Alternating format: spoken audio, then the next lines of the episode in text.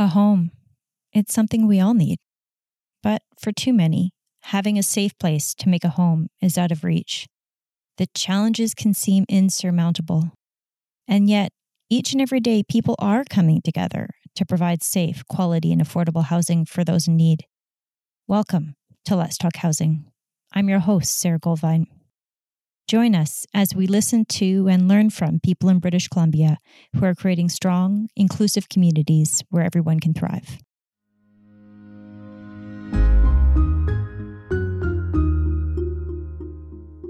Today on Let's Talk Housing, we are joined by Rohani Seddiq of Kiwassa Neighborhood House. She runs a very successful youth program at MacLean Park, a BC housing property in the Strathcona neighborhood of Vancouver. Before we get underway, I'd like to acknowledge that this recording is taking place on the territories of the Musqueam, Squamish, and Tsleil-Waututh, whose stewardship of these lands, including the area now known as Strathcona, dates back to time immemorial. Also, for transparency, we are recording this episode in September 2023. Rohani, welcome to Let's Talk Housing. Thank you. I'm grateful to be here. Let's start by just learning a little bit more about you. Can you tell our listeners um, about your role and about what brings you to this work? Sure. So my role at Kiwassa Neighborhood House is um, I'm the youth programs coordinator there. So I coordinate all the youth programs, and currently I work with youth age from nine to 24 years old. That's a big range for youth from nine to 24. Why is this type of work important to you? Why Why do you choose to work with youth? To be honest with you, like I grew up in the same neighborhood that I currently work in or in the same community. And I've always loved helping young people. And I've gotten that help when I was younger. So just to give back to the community is, I think, um, such an honor that now I can do that for the community. Amazing. And now the Strathcona community for folks from Vancouver, we know it's pretty special.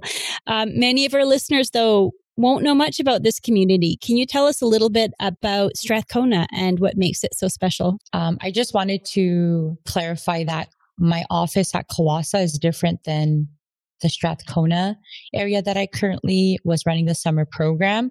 So near the 701 Jackson location, which is located in Strathcona, um, we are literally within walking distance of the downtown east side. And if folks don't know what the downtown east side of Vancouver is. Um, there's a lot of poverty. There's a lot of homeless people. Um, there's a lot of stuff that go around substance abuse. Um, so it, and it's a very low income neighborhood as well. And actually, the postal code around here is, I believe, one of the poorest postal codes in Vancouver. Actually, I think Canada worldwide, like in Canada, if I'm not mistaken. Um, so in saying that, it's there's a lot of barriers too that young people face in this neighborhood. Yeah. So many barriers, which is why this program is so important. So tell us a little bit about about the youth summer program. Um, what what does it do for youth? So the program is age from nine to eighteen, um, and it's a free program, so it doesn't cost any money. Um, and the program basically is a place for young people to come to to have a safe place to socialize, to engage in a lot of activities, um, to work on mental health uh, aspects too within themselves. Um, and most importantly, as well, one of the, I think, biggest uh, feedbacks that I've got from these young folks was that they were able to eat meals and meals at set times as well. So we're fortunate enough this summer to also serve breakfast and lunch uh, to these young people. Uh, but ultimately, it was a, just a safe place for these young people to come to and um, just to feel welcomed and to feel heard and seen. So, Rohani, you mentioned you you grew up in housing and of course you know you've been on quite a personal journey yourself um, as a refugee and immigrant and now you're in this position where you're leading a youth program for for young folks can you share a little bit about about your own personal journey and how you've overcome challenges along the way? I think for me, uh, one of the challenges of growing up in the downtown east side was living in the most impoverished area of the city and constantly witnessing legal activities like prostitution, gang, uh, gang violence, drugs, and alcohol, amongst other addictions, right outside my door. um, as a new refugee child, like feeling a war torn country, I was already vulnerable and this new challenging environment became a different kind of war zone uh, for me and my family, where my parents worked really hard to instill faith, ethics, and values in us uh, so we could continue to live life in a dignified way despite our challenges. Uh, it was not easy smelling drugs or witnessing constant sounds of police or ambulance sirens or violence that often disrupted our sleep and ultimately negatively impacted my overall health to function at school. Um, I'm just so grateful to have had such a solid and impact family to channel my energy to things that really matter and to be resilient despite all the challenges I faced growing up in BC housing and in the downtown east side. Thank you so much for sharing that. Um, how do you think that experience in impacts how you how you lead now? Right, you're in this leadership role. How does how does your experience impact how you lead? Honestly, I feel like I just have so much confidence and belief and never giving up on youth that come to the program, even if, you know, a kid is so low barrier to the, pa- the fact that like I have to work even harder, that motivates me. And because like looking back at my childhood and the way I grew up, I was privileged to have such a supportive family. And, you know, I grew up with six brothers and four amazing sisters and a mom and dad. And also having like, you know, the background history of my culture and my traditions and especially my faith, like I'm a practicing Muslim. I think having that installed, like it allows me to allow any kid to come to the program. There's no judgment. Um, but I think the biggest thing for me is just believe in Allah and not taking things personally too, because, you know, at the end of the day, like I said earlier, I'm in charge of the process and not the outcome. So whatever happens at the end of the day, maybe I got to go back to my process and see if there's things I can do even better. Um, but I think for me, it's like just having the confidence and installing that confidence in other people. And you've come back and keep on doing this work. What makes you come back and just keep on, keep on giving back to the community in this way, despite all of the you know the difficulties of, of having having a role like this of course uh, i'll be honest with you like you know when i i lose youth to either overdoses or tragic events um where you know they pass away it's i think those are my hardest days where i'm like okay do i want to go through that again but i think like having the support of my family um and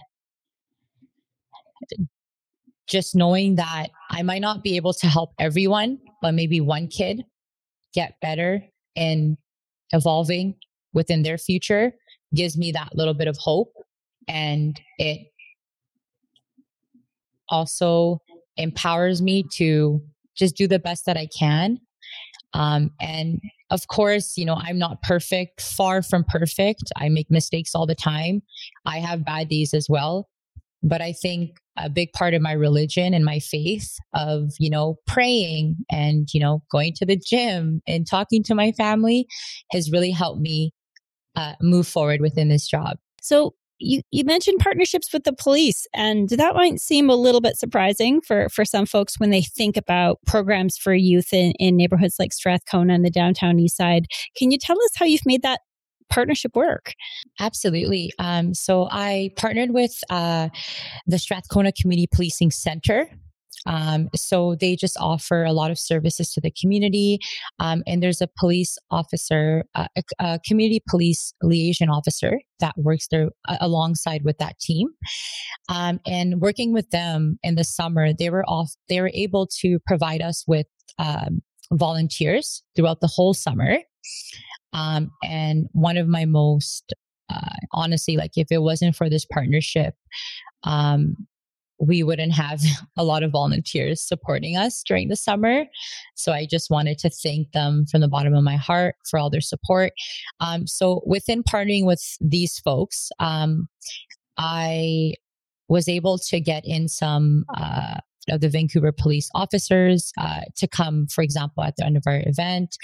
Um, but I feel like it's so important in this specific neighborhood um, because um, it promoted officers to be in uniform in a positive light for even folks that have, you know, had trauma from past experiences or even get triggered from certain things. Yeah. So you mentioned um, going to MacLean Park and some of the some of the activities that you're doing with the with the youth outdoors. Can you tell us a bit about the uh, partnership with the City of Vancouver's Parks and Rec Department? So we went to uh, MacLean Park, and uh, there were individuals there that were called playground leaders, and so they have like daily activities that they run. And I actually um, am st- still currently uh, a playground leader too, because I also work for the city of Vancouver. So having that knowledge as well is what Parks and Rec uh, provides for the kids that live in the city of Vancouver. I knew that that park was running with two playground leaders. So um, we were able to access what activities they had at the park, but also um, I was able to give information to these young people regarding like that, you know, there's a fitness center in some of these community centers in the neighborhood. So where Strathcona 701 Jackson was located, there's actually a, two community centers within walking distance to our location, which was Strathcona Community Center and Raycam Community Center. Um, and so it was just another resource to give to these young folks. Um, so they can ex- access even more resources at these pl- uh, community centers. Tell us a little bit about what a, like what would a day look like? You've got youth that show up, they've got breakfast, they've got lunch. What are what are you doing with them during the day? I had a team of four other staff. So we had a youth settlement worker. Um, and that specific role through Kiwassa was um, a person that worked with new immigrants, uh, but also with local youth as well. Um, and then we had I was privileged uh, with BC Housing's funding to hire three additional youth that also lived in the community.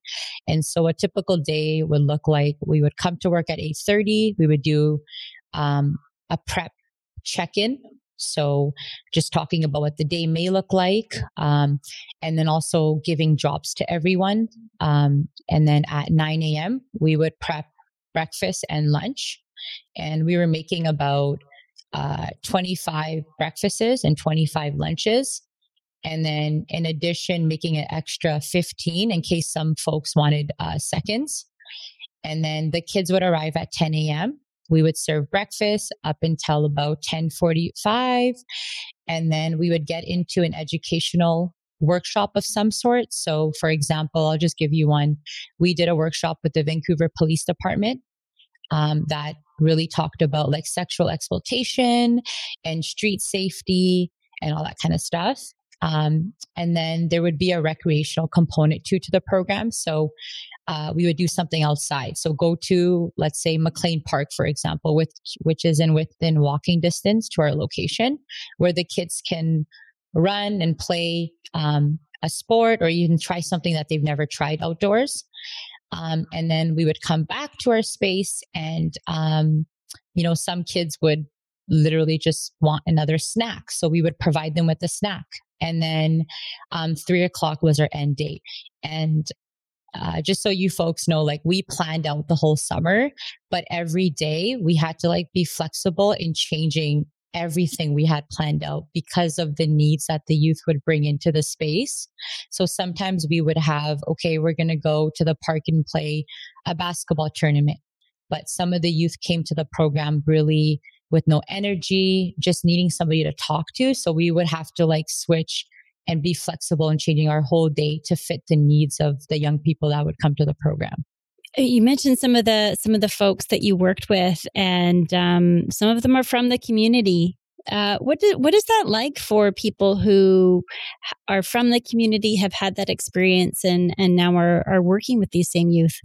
I think, like specifically with the youth uh, staff, I think it gave them a chance to believe in themselves, and you know to take away that voice with anyone in their life, or maybe just within themselves too. It built the confidence to know that, you know, um, I could do something with my life and, you know, look, I'm helping like simple things like, you know, sorry, not simple things, because I think for them it was a lot when it came to even serving lunch, right? Is like things like when they had to make lunch for the youth, they saw the impact it had by simply making a sandwich to how it fed somebody else. And so I think gaining that experience and doing something like that made them want to do it at home too for their families. Um, and I think the biggest thing is just acknowledging that you know, if you just listen or hear someone sometimes that it can have the biggest impact on young people or anyone in general. Um, and then for my youth settlement worker, I think it was understanding like the different type of youth that would come into the program and realizing that, you know, because that specific role, uh, we welcomed immigrants into the program and we had some kids that didn't speak English. They just spoke different languages. And so I think for that employer, it taught them that like there's different ways of communicating um, with, you know, pictures or body language. And over the summer, you got up to some real fun, it sounds like. Um, what was a highlight for you uh, from the summer in terms of the different activities you got to you got to do with these youth? Um, to be honest with you, uh, it was just seeing them every day. Um, and of course, the fun parts of like seeing them try something new that they've never tried. Um, for me, the biggest highlight was them trying the different types of vegetables that we provided them with. Where when they would come, they said, Hey, I'm never going to eat a cucumber. And we're like, We're going to get you to eat a cucumber, but also seeing the benefit that it had within their participation and participating in all the different activities we had. Um, and I think one of the biggest highlights was seeing one of the Vancouver police officers dancing at our end of the summer party on September 1st with the youth at our end of the summer event. That's certainly not a picture that most people would be familiar with, right? yeah. Uh, I mean, you mentioned um, a couple of partnerships. Um, can you tell us a little bit about how you you work with other with other organizations or some of the partners that you work with to be able to bring programming together for these youth? Absolutely. Um, I think I just am really good at talking to people. And I think I just have a passion for what I do. So I just honestly went out into the community and I kind of strategized on who to talk to as well. I'll be honest with you. Like, for example, um, is it okay if I name some of the partnerships? Yes. Yep. Okay. So I partnered with, uh, of course, BC Housing um, to fund the whole program, which I'm so grateful for. Um, and I then partnered with Union Gospel Mission Thrift Store, where, you know, I was able to take the youth shopping for a full hour and they shut down their store so the kids could get back to school clothes or just other outfits that they may need to, you know, um, make themselves successful in the future. And I also partnered with some local restaurants as well to provide them the restaurant experience uh, so they can, um, you know, go into a restaurant, um, get the um, capacity building of like ordering their food and knowing that there's a budget they have to work around. Um, and then I think one of the other ones too was uh, Mount Pleasant Dental Group was partnering with a local dentist in the community where the kids uh, got um, their teeth looked out and also an educational but also fun way to um, think about how they're taking care of their mouths. Um, and then also the Vancouver Whitecaps so they can experience, um, you know, just learning more about Vancouver because soccer is huge in our city, as of hockey too, but hockey doesn't run throughout the summer. Um, but just for them to try a new sport. Um, and um, we were privileged to get a box suite at one of the games. And um, they also gave the youth the opportunity to um, access uh, food too in the suite um, which was amazing for some of them to experience as they barely honestly if it wasn't for this program i don't think they would ever experience it with some of the feedback that the that the young people gave us um, and there's a lot more partnerships that i can name but i know that um, we got a certain time on this podcast so That sounds amazing. I mean, you you're giving these youth, as you said, for some of them, this for many of them, this would probably be brand new experiences. I mean, being in a box you know, a bo- uh, corporate box for a professional soccer game, like that's a pretty big deal.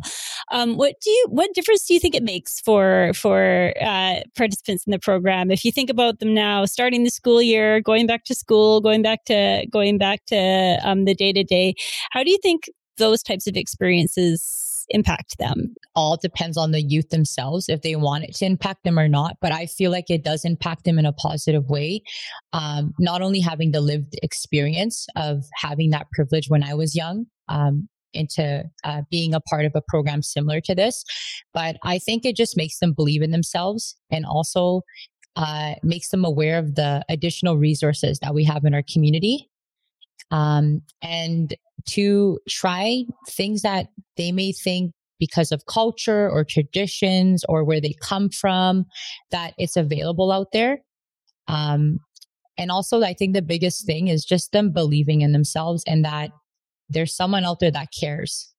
Um, because one thing that I noticed in this specific program is that there was a young, a lot of young folks that would come to the program and sometimes not even speak a lot. And by the end of the summer, they were blowing my ears, right? with with questions and um, feedback and stuff, which I loved. Um, but I know that that you know skill isn't always easy accomplished over two months.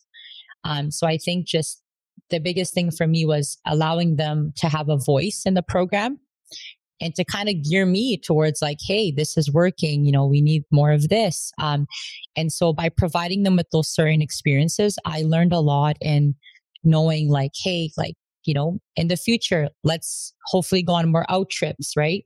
Or let's do more of this. I uh, really enjoy that you've raised the importance of giving youth a voice. So um, maybe we can end on on this question. Um, what we have a lot of decision makers um, and people in the housing sector who listen to this podcast. Um, and the voices of youth are not often represented well in these spaces.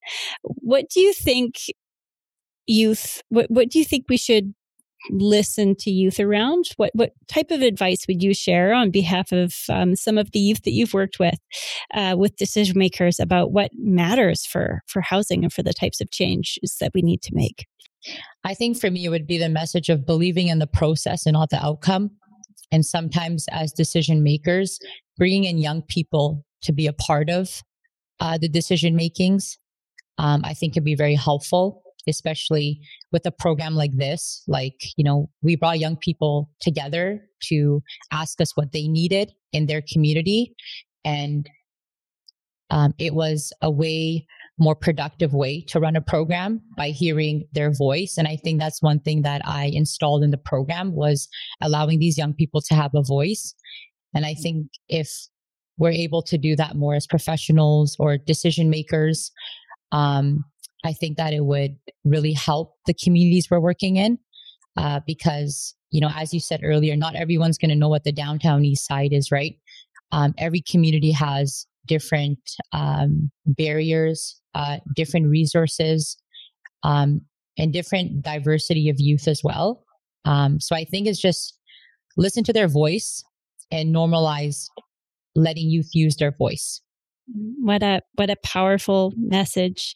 Thank you so much, Rohani, for joining us on the podcast. Let's talk again soon.